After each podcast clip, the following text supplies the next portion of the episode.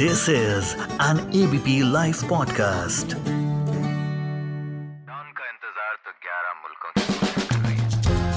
बॉलीवुड किससे?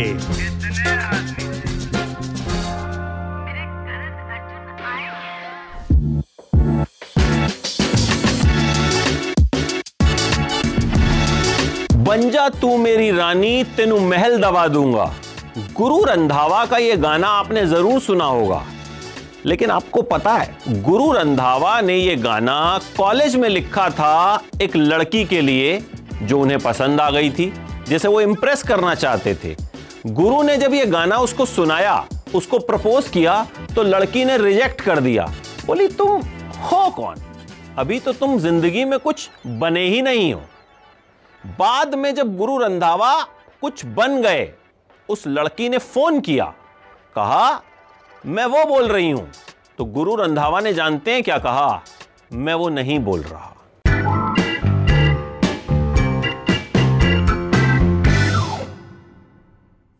गुरुशरण जोत सिंह रंधावा पंजाब के गुरदासपुर का लड़का एक ऐसे गांव में रहता था जहां केबल तक नहीं था। डीडी न्यूज देखता था, शाखालाका बूम बूम और शक्तिमान जैसे सीरियल्स देखकर सोचता था मुझे भी कुछ बड़ा बनना है। गांव पाकिस्तान के पास था तो टीवी पाकिस्तान के चैनल भी कैच कर लेता था और पाकिस्तानी सिंगर्स को भी सुनता था, नुसरत फतेह अली खान को सुनता था और सोचता था मैं भी सिंगर बनूंगा। गाने गाने शुरू कर दिए, दूसरी क्लास से ही, तीसरी क्लास से ही, सातवीं तक आते आते तो भैया लिखना भी शुरू कर दिया। कोई प्रोफेशनल ट्रेनिंग नहीं ली, पार्टियों में गाना शुरू कर दिया, फंक्शंस में गाना शुरू कर दिया। पता नहीं था कि भैया कैसे आगे बढ़ूं, क्या करूं।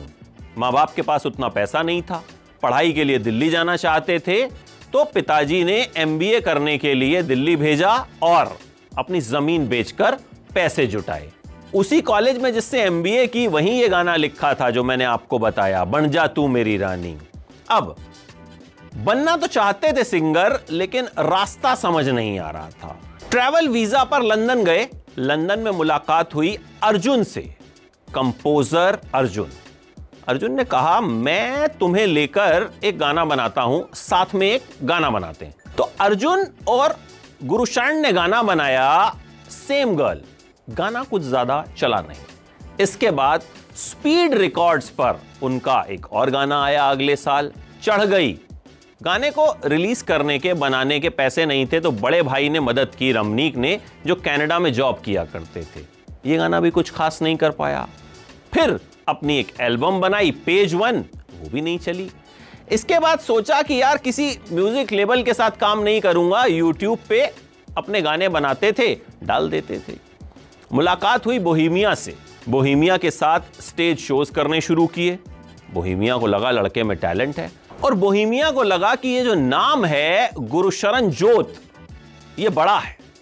तो बोहेमिया उन्हें गुरु कह के बुलाते थे और फिर यही उनका नाम हो गया।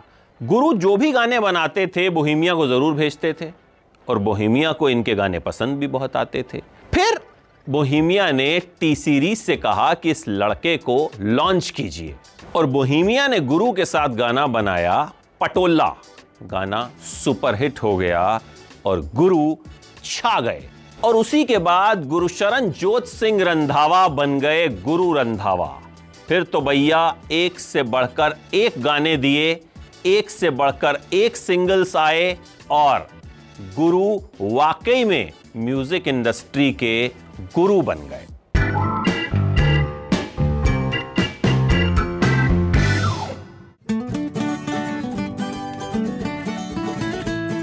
This is an A B P Live podcast.